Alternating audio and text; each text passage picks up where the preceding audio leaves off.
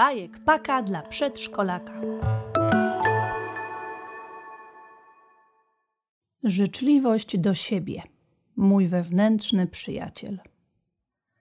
Tego dnia w sosnowym lesie pachniało wyjątkowo pięknie po nocnym deszczu.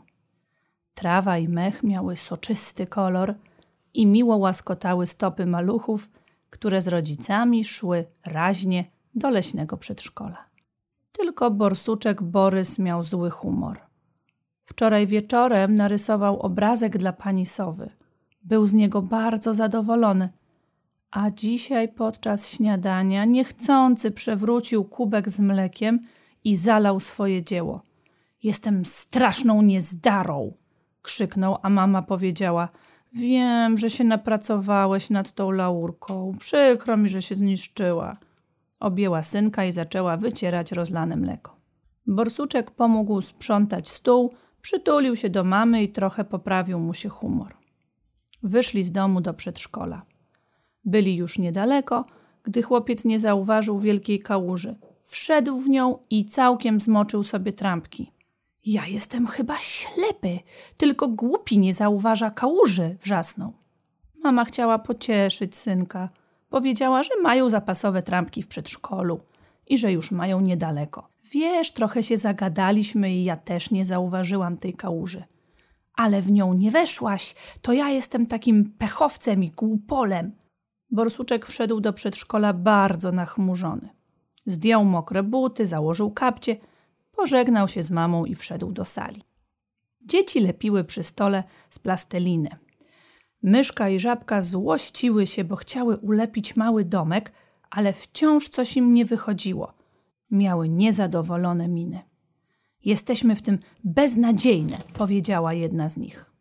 Przy stoliku siedziała też pani Sarna i razem z nimi lepiła z plasteliny. Przywitała się z borsuczkiem, który dosiadł się do stolika i powiedziała do dziewczynek: słuchajcie, wszystkim zdarzają się pomyłki i błędy. Poza tym każdemu z nas zdarza się coś potrącić, na kogoś wpaść albo się potknąć. Może nas to zezłościć albo zasmucić, albo zawstydzić, ale nigdy nie można siebie obrażać.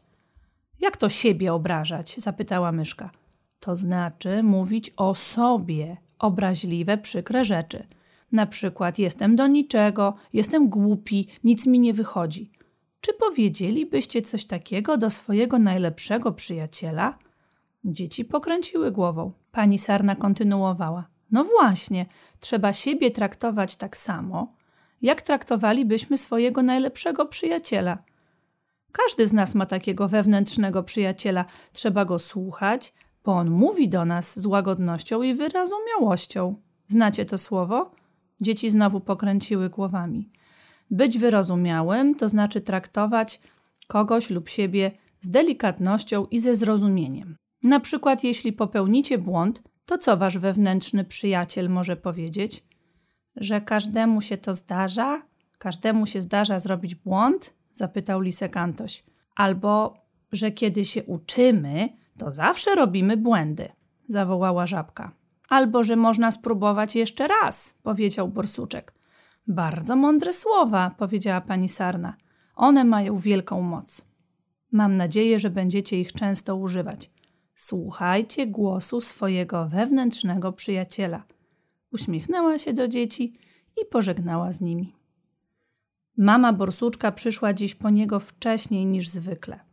Martwiła się tym, co stało się rano i chciała z nim porozmawiać. Wracając do domu powiedziała: wiem, że miałeś niefajny poranek i drogę do szkoły. Chciałam zapytać, jak się teraz masz? W porządku. Posłuchałem swojego wewnętrznego przyjaciela. Mama otworzyła szeroko oczy. Kogo? No takiego przyjaciela, którego mamy w głowie. Mój powiedział mi, że każdemu zdarza się coś rozlać i przypomniał, że jestem bardzo dobry w rysowaniu, więc mogę narysować laurkę drugi raz. Mądry ten przyjaciel, powiedziała mama.